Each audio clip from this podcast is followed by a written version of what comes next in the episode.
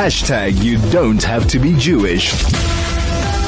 I believe we do have our guest on the line now, Michael Neill, whose uh, song we just uh, heard, Waiting for Me. Michael, good afternoon. Thank you for joining us. Thank you for having me. No, great, great, Michael. So, uh, very, very quickly, let's just look at the song that we just played, uh, Waiting for Me. Tell us the, tell us uh, the motive, or not the motive, the reason behind it. What, what, what message are you sending out there? Sorry, we've got to keep it brief because I really wanted to get into your journey in music and the other professions that you were involved in. But for now, let's look at this uh, song "Waiting for Me." What does it mean, and what is its significance? Well, the song is about love. Um, it's also about love lost. It's about losing a soulmate, um, a lover, a brother, a mother, a friend. It could be anyone that meant something to you, mm. and it's about believing. It's about hope. It's about sure. faith, and just having the belief that one day you will uh, reunite with him again. Indeed. On the so, other side. Right. So indeed, what you've just outlined now, it reflects on your background from your, from your early uh, leanings in music through the different professions you've had from a Middle East airline to a fashion background. Tell us very briefly about that. Very briefly.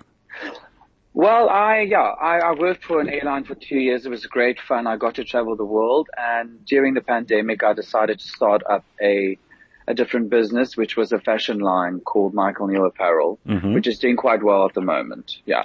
Okay, and um, so fashion-wise, uh, it's doing quite well at the moment. So, so music-wise, uh, what what plans do you have in the near future to continue along your and what what genres are you really focused on at this stage? Sorry, I've thrown out because um, we are pressed for time. I'm really sorry to do this to you, Michael, but uh, I'm trying to get as much out of right. you as possible.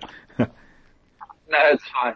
Uh, well, I've got a show on the 6th of October. Mm-hmm. It's at uh, Touch of Madness in Observatory. You can get tickets on Quicket.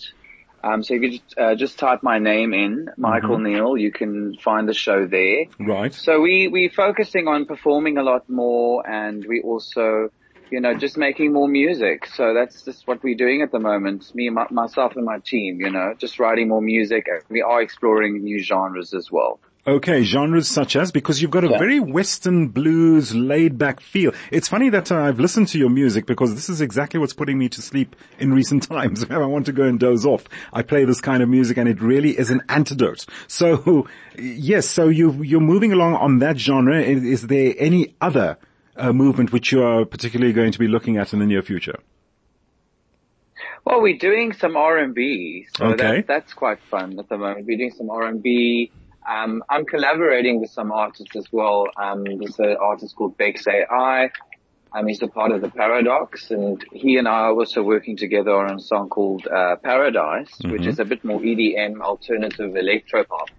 Okay. So, so yeah, so there's a lot of different things that we're working on at the moment. Um, but yeah, mainly just performing, getting some more gigs out there. So, right. You know, I'm doing my first show where I'm doing tickets um, on Quicket now for the first time. So the okay. show on the sixth will be my first my first show where I'm actually selling tickets. Yeah.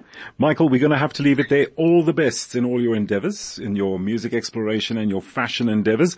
Great to at least have chatted to you for a few minutes. Michael Neill, singer and artist, uh, unpacking his musical journey as best as we could and his fashion journey as to where he stands now. We just listened to his song waiting for me, which he defined as to its meaning behind that.